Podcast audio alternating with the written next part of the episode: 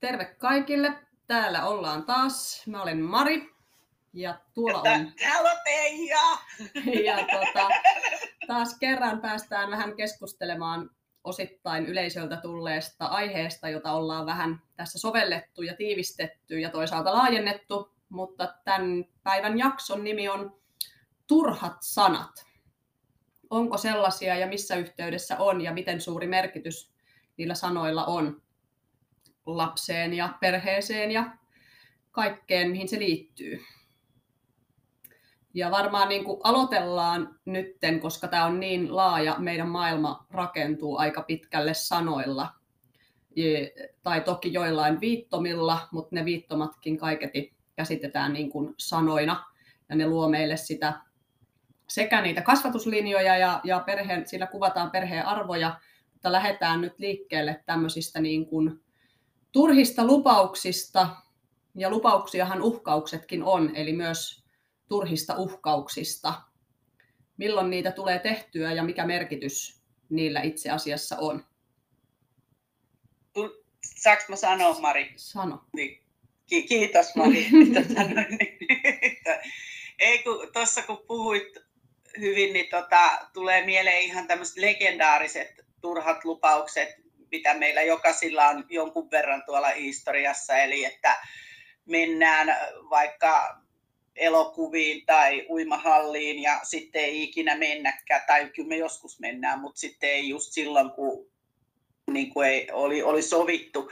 Ja tässä on tärkeää, että silloin kun on luvattu jotain ja se ei toteudu, niin on hyvä selostaa hyvin tarkkaan, miksi ei toteutunut sille lapselle, nuorelle, no jopa puolisolle, että miksi me ei mentykään sille kynttiläillalliselle, kun ollaan oltu 10 vuotta yhdessä, jotta se ymmärrys siitä tilanteesta tulee, koska aina kun se jää kysymysmerkiksi, että se todetaan vaan, että ei se nyt onnistukaan, niin lapsi, nuori tekee itse omat päätelmät, miksi ei toteutunut, ja se on vaan joku jännä, en tiedä mihin liittyen suomalaiseen identiteettiin välillä ja milloin mihinkin, niin, ja riippuu muihin tapahtumiin perheissä, niin just se, että katsooko hän itseään ja syyllistää itseään, että en ole tarpeeksi kiinnostava ja minun kanssani ei haluta lähteä. Ainakin puolisot saattaa joskus ajatella, että miksi aina eikin peruu meidän yhteiset tekemiset tai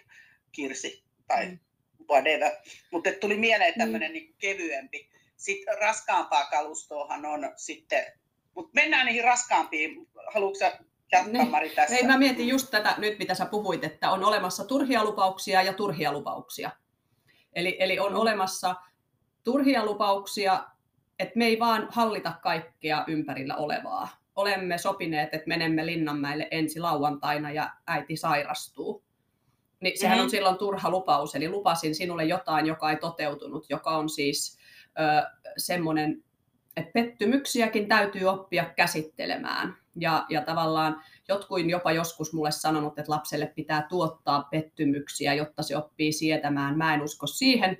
Pettymyksiä tulee ihan luonnostaan. Niitä ei tarvitse tekemällä tehdä ja luoda, että jokainen meistä pettyy todennäköisesti useita kertoja viikossa. Joskus se on pienempi asia, joskus isompi asia, mutta tavallaan se, että on asioita, jotka luvataan, jotka sitten ei meistä riippumattomista syistä toteudukaan, mutta sitten ikävämpi asia tai toisaalta inhimillinen asia hetkessä, tilanteessa, uupuneena, väsyneenä, tulee myös tehtyä sitten turhia lupauksia, jotka on siis vain lupauksia, joista ei edes voi tietää jo lupausta tehdessään, että ei aio pitää kiinni tai ei pysty pitää kiinni. Kyllä, ja sitten, pääsee niin tilanteesta, niin sanoo, kyllä, joo, mennään, ja niin, sitten ei mennä. Kyllä. Ja sama tietenkin sitten on ne uhkaukset. Eli niihin me ollaan vähän viitattukin, kun rajojen asettamisesta ja muusta puhuttu, että mä ajattelen, että se on lupaus. Uhkaus on lupaus myös. Lupaus kuulostaa positiiviselta, mutta uhkaus on yhdenlainen lupaus myös, että jos et nyt tee näin, niin seuraa tätä. Minähän lupaan, että näin käy. Ja onko se sitten vai eikö ole. Ja toki ne on niin kuin, niissä on vähän eri lähtökohtat, niitä pitää miettiä vähän eri tavalla. Tuli mieleen siis, kuulijalta on tullut kysymys liittyen tämmöiseen, kun on kaksi, siis on erottu. Ja sitten siinä niin kuin, kun viedään lapsia sitten niin kuin toiselle ex-puolisolle, niin siellä sitten sattuu ja tapahtuu. Ja tässä niin kuin ydinkysymyksenä oli, että kun lapset menee sinne, tässä on kysymys yli 10-vuotiaista, mutta kuitenkin, niin kuin, ettei ole ihan pienistä lapsista, niin siellä saattaa sitten alkoholi olla pääosassa tällä ex-vanhemmalla, jolla on se, sit se lapsiviikonloppu, eli se pettää niin kuin lasten lupaukset. Että etävanhemmalla, ei ex-vanhemmalla, ex-puolisolla, etävanhemmalla. No niin, hyvä, että sä tarkennat. Kato, mä oon 60-luvulla syntynyt, niin ex-puoliso on mun mielestä niin kuin ex-etävanhempi. Niin. Hyvä, että tarkennat.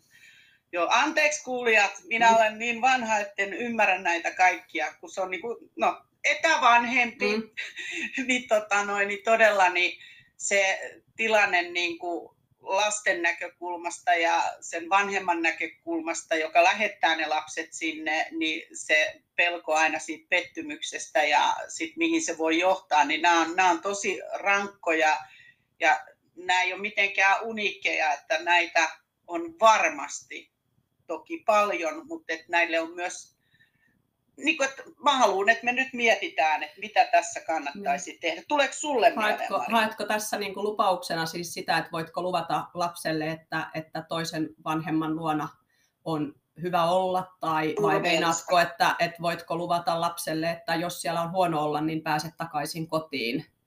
Vai osaatko sanoa minkälaisesta niin siis lähinnä se, että miten tukea sitä lapsia siihen, että kun he sitten menevät taas sinne etävanhemman luokse, niin just ne turvallisuusjärjestelyt, miten toimii niissä tilanteissa ja miten jotenkin selostaa sille etävanhemmalle, että tämä ei käy päinsä ja miksi tämä toistuu aina ja mitä voisi niin kuin ennakoida, että sitten ei olisi sitä turhaa lupausta, koska joissakin tilanteissa lapset odottaa, että he näkee etävanhemman ja haluaa nähdä. Ja sitten jos se peruutuskin tulee niin kuin vasta edellisenä tai samana aamuna, niin siinähän on taas se, että sä oot odottanut kovasti, että sä näet sen etävanhemman, mutta sitten taas kävi näin. Ja toki siinä on myös se, että sit kun käy aina näin, niin sittenhän siinä tapahtuu jotain jo lapsen mielessä, nuoren mielessä, että eihän se, että sä oot koko ajan jotenkin niin kuin hylätty. Niin. Sä et ole tärkeä, vaan se alkoholi on se tärkein, että ei se lapsi tai lapset. Kyllä. Joo, no tossahan on varmaan niin kuin se helpoin tapahan on se, että mitä sä menet lupaamaan.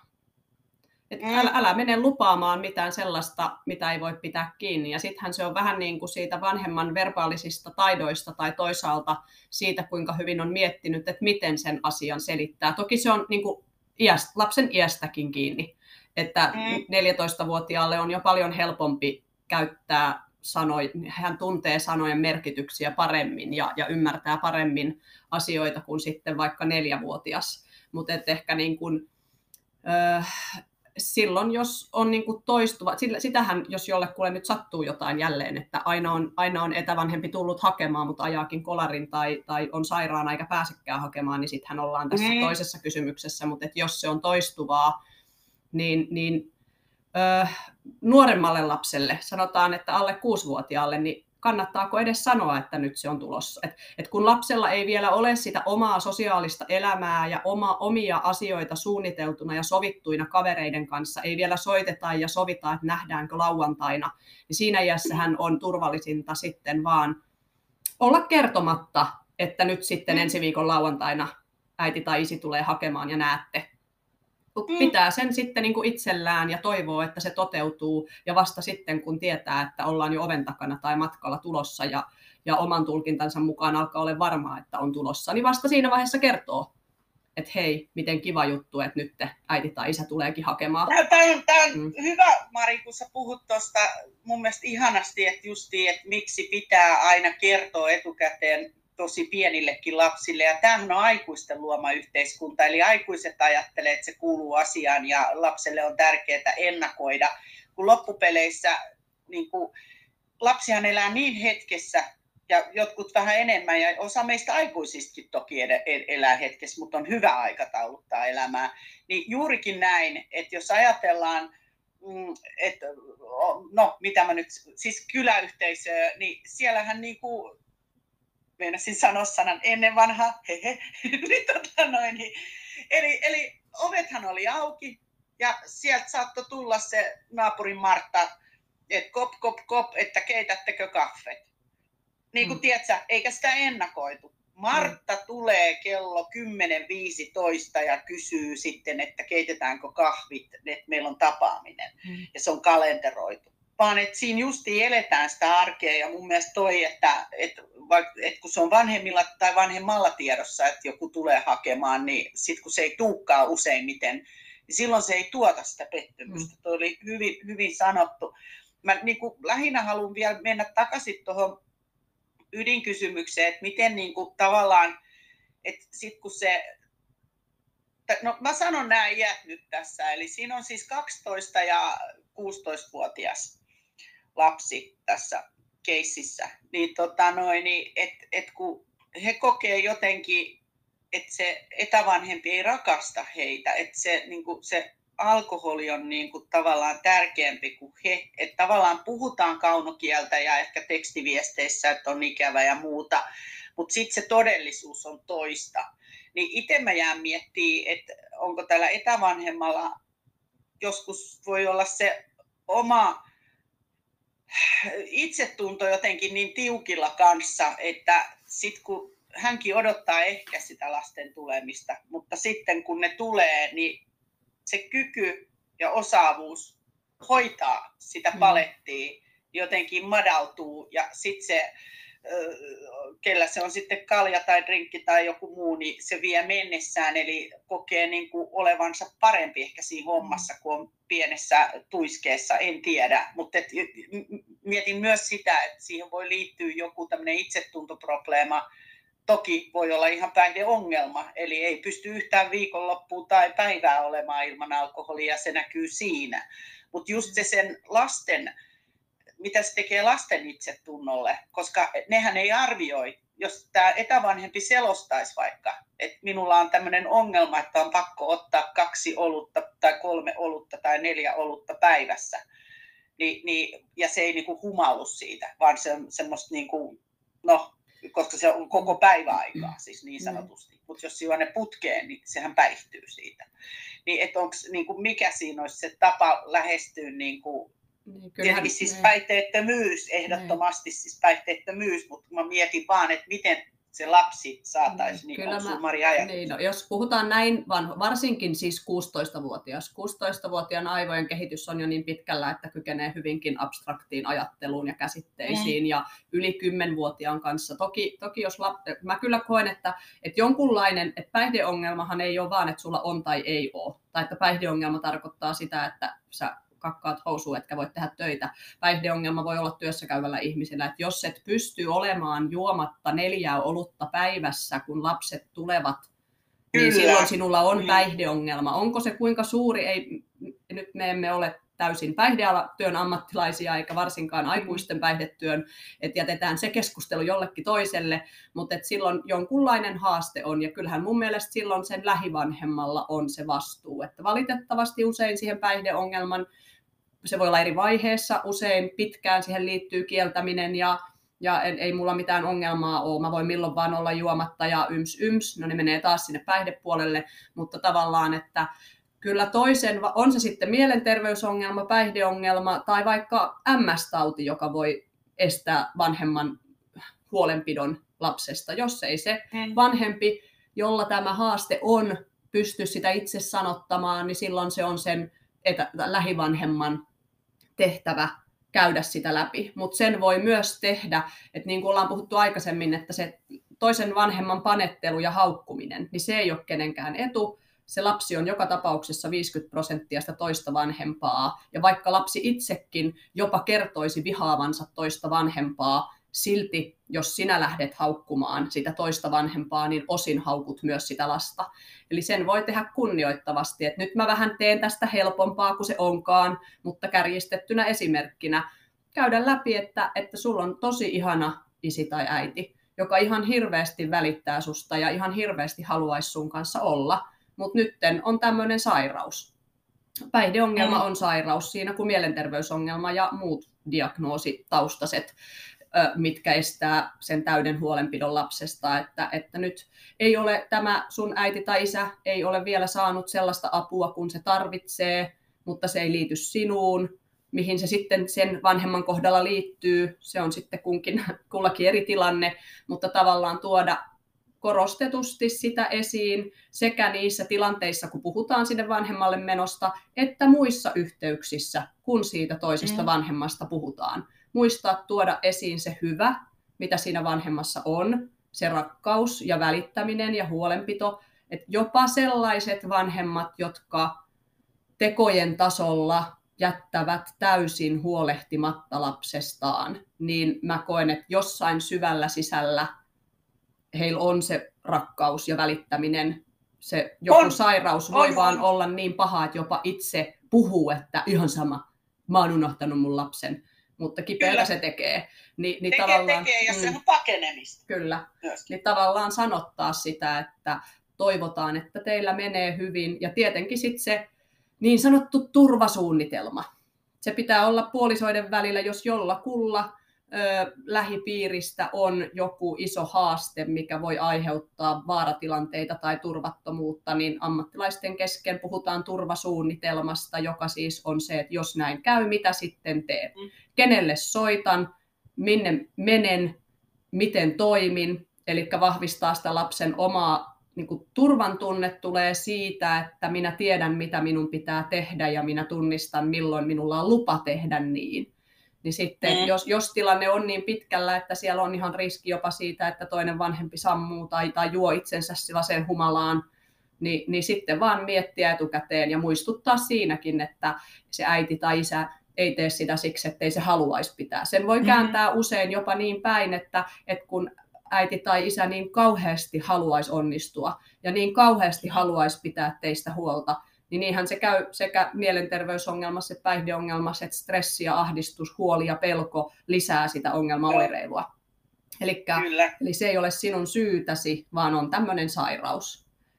Joo, mä mietin tässä sitä, että kun jotenkin just niin kuin puhut, että 16-vuotias on jo sen ikäinen, että se niin kuin käsittää paljon syvemmin asioita ja pystyy pohtimaan justiin laajemmin, niin jotenkin itse jään miettimään, että pystyisikö tämän lähivanhemman tuella tämä esimerkiksi 16-vuotias niin sanottamaan isälleen joko puhumalla puhelimessa tai tapaamalla ennen viikonloppuun niin vaikka jossain kahvilassa tai jotenkin semmoisessa niin kuin neutraalissa paikassa ja sitten tämä lapsi pystyisi sen lähivanhemman kanssa niin kuin tuella, niin, silleen niin kuin henkisellä tuella, siis ettei hän ole läsnä tietenkään siinä isän etävanhemman tapaamisessa, niin voisiko siinä olla silleen, että se lapsi pystyisi sanottaa sen, mikä hänen mieltä painaa. 12-vuotias voi olla liian pieni, toki hänkin pystyy jotain sanoa, koska kyllähän hän sanottaa, että hän ottaa päähän, kun ne peruuntuu tai joutuu tulemaan kesken pois sieltä. Niin lähtökohtana se, että menisikö se viesti paremmin perille tälle etävanhemmalle, kun se lapsi itse sanottaa sen jotenkin koostetusti, että mikä mättää ja myös pystyisi, jos se 16-vuotias pystyisi myös sanottaa, että nyt mä en tule vaikka kuukauteen sun luo tai 2 kuukauteen, että nyt pidetään tauko. Ja sitten kun sä oot etävanhempana valmis ottamaan ilman alkoholia minut ja meidät luoksesi, niin ilmoita. Miltä tämä kuulostaa? Kyllä, miksei. Ja useastihan kirjoittaminen voi olla helpompaa kuin sanominen. Totta. Että kirjoittaa sen kirjeen, jonka joku toimittaa, missä kertoo, miltä tuntuu. Ja tämähän voi toki niin kuin liittyä myös siihen turvasuunnitelmaan. Sekä mitä teen ennen, että sitten kuulostaa vähän jotenkin se turvasuunnitelma mun korvaan aina vähän semmoiselta ärsyttävältä. Mutta tavallaan suunnitelma siitä. Mulla tulee niin kuin että nyt on jotain hirveän pelottavaa tapahtumassa, koska on turvasuunnitelma. Mutta sanotaan puhutaan suunnitelmasta. Tavallaan. Ja sitten myös se, että jos huomaat, että nyt se äiti tai isä alkaa juomaan, mitä voin silloin sanoa? Lapsella on oikeus sanoa, että minä en haluaisi. Ja nyt ehkä taas nämä lupaukset ja uhkaukset, että jos lapsella on se suunnitelma, se tietää kenelle soittaa ja jos ei pysty soittamaan, miten toimii ja minne menee, voi sanoa, että jos nyt juot vielä enemmän, sitten minä teen näin. Ja, tai sitten minä en enää ole täällä tai muuten niin kuin tavallaan sanottaa sitä. Aivan.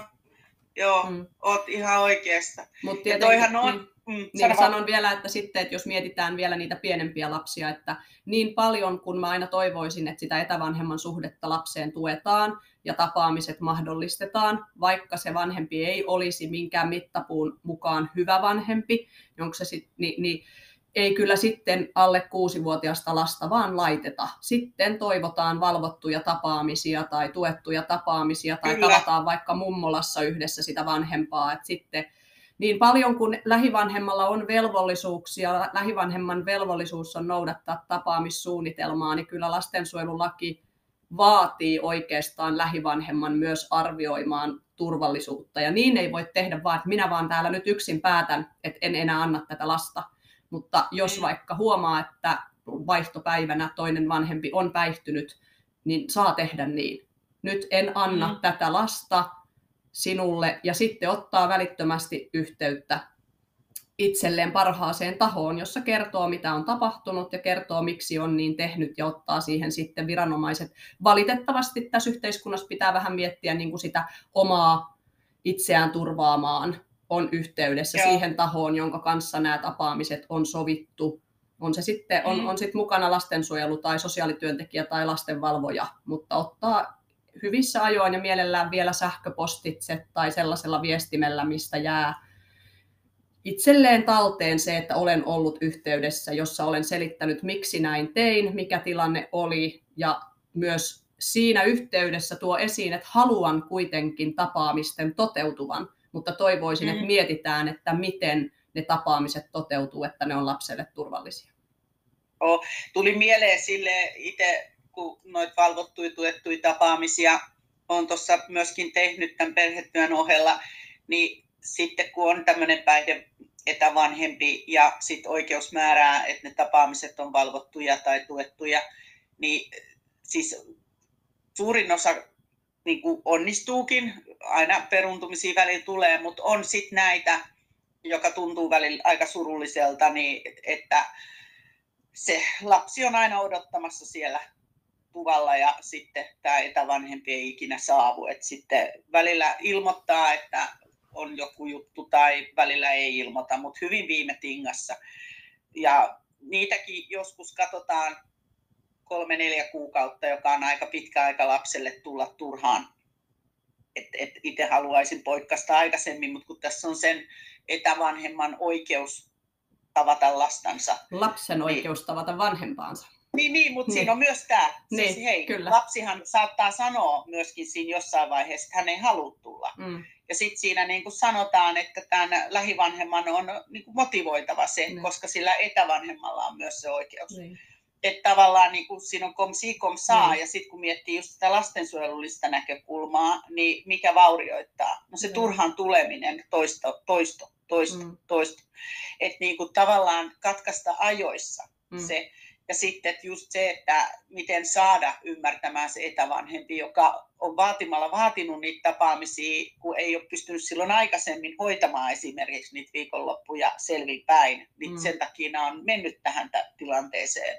Niin sitten se semmoinen nolous, että ei nekään onnistu, mutta hän on jotenkin niin kuin sitten vallankahvassa, kun hän on saanut tämmöisen päätöksen, niin hän, niin kuin, tiedätkö se illuusio, niin kuin sä puhuit aikaisemmin, Mari, että se etävanhempi, joka mokailee, niin silti se ei poista sitä suurta rakkautta lastansa kohtaan. Hän rakastaa, mutta siellä vaan joku menee aina ohi, koska siellä on se oma problematiikkansa. Ja tässä tarvitaan hurjasti sen lähivanhemman tukea sille lapselle ja sitä sanotusta siitä ilmiöstä, mitä tapahtuu. Joo, ja mun piti palata vielä, siinä on jo joitain kymmeniä minuuttia sitten puhuttiin tästä ennakoitavuudesta, että onhan myös olemassa erityislapsia, jotka oikeasti tarvitsevat arjen sujumiseen. Me puhutaan aina nyt siitä niin kuin valtaväestöstä ja suurimmasta osasta lapsia, ja suurin osa lapsista alle 6-vuotiaana selviää, jos ennakointi tapahtuu 15 minuuttia aikaisemmin tai 20 minuuttia aikaisemmin. On olemassa tietty erityislasten ryhmä, jolla ihan pienikin päivän rutiinin poikkeama voi aiheuttaa moniksi päiviksi hallitsemattomia tilanteita kotona, ja silloin sitten siitä tulisi kokonaan oma jaksonsa, että ei olla unohdettu, että niitäkin on kyllä, ja sitten, mutta se on sitten taas niin kuin tosi paljon isompi kysymys, ja silloinhan sieltä etävanhemmaltakin vaaditaan jo paljon enemmän kuin vaan se, että tulee hakemaan. Mutta ihan alkuperäisiin asioihin siis me aloitettiin niillä lupauksilla ja uhkauksilla, niin tavallaan pääsääntöhän on, että älä lupaa mitään, vaikka se tuntuisi siinä hetkessä sulle helpommalta, jos sä tiedät, että sitä ei tule tapahtumaan, niin älä lupaa. Vaikka siinä hetkessä tuntuisi, että mä pääsen helpommalla, kun mä lupaan, niin sä kaivat nimenomaan sitä omaa kuoppaasi, eli sitten tulevaisuudessa on vielä vaikeampaa. Mutta ja sitten se, mitä Teija sanoi niistä, että jos joku asia sitten, mitä on luvattu, ei onnistu, niin ikätasoisesti selittää sille lapselle, miksi ei. Ja myös tarjoaa sitten sitä, että, että nyt äiti on kipeänä, mutta koska nyt sairastuin, niin mitä sitten sinä päivänä teemme mukavaa ja kivaa ikään kuin sen sijaan, mitä voi mahdollistaa siinä tilanteessa. Ja sitten toisaalta se, että pystyykö lupaamaan vaikka seuraavan päivän, joka sitten on se, milloin se asia tapahtuu, mitä oltiin luvattu. Toivottavasti se on vielä mahdollista tehdä myöhemminkin. Kyllä, kyllä. Ja todella nyt, kun tässä oli vähän niin kuin kaksijakoinen tämä aihe, että ne lupaukset ja sitten tämä, niin kuin, että pettää ne lupaukset. Niin kuin, niin. Ja sitten oli nämä uhkaukset, hei unohtamatta. Niihin meillä jäi vähän vähemmän aikaa. Siitä olisi ollut aika muuten, minulla olisi ollut yksi mun lapsuudesta yksi tarina. Mutta niin mietin, toi kello käy. Tuleeko sulle vielä? Ei varmaan mieleen. Niistä uhkauksistahan me ollaan puhuttu aikaisemmissa jaksoissa. Enpä muista otsikkoa nyt, olisiko se rajoissa. Rajat-niminen jakso varmaan siellä, että jos sanot jotain, niin pidä nyt siitä kiinni. Tai joka kerta sun uusi rajan asettaminen on vaikeampaa minkään seuraamuksen asettamisen mukaan. Taisi olla semmoinenkin jakso ehkä kuin seuraamukset, oliko? Mutta jostain ne löytyy. Me ollaan tehty jo niin paljon jaksoja. Tämä on hyvä merkki. Ei dementtia, vaan hyvä merkki, että on paljon jaksoja. Käykää kuuntelemassa. Eli voi lähettää sähköpostia perheesta.podcast@gmail.com ja Instassa ollaan perheesta_podcast. Ja sitten Facebookissa heitä oli se meidän uusi juttu. Kyllä, niin se oli Perheestä ja sitten pod, eli joo. Haluatko sä sanoa sen Mari? Perheestä pod. Kyllä se sieltä löytyy. Mä eläydyn täällä, tää ei taaskaan kuvasysteemi, mutta ehkä mulla oli hassut naama äsken. Mä yritän Hei, hyvä. Seuraavaan jaksoon sitten. Yes, hyvä. Kiva. Moi moi. No niin, moikka.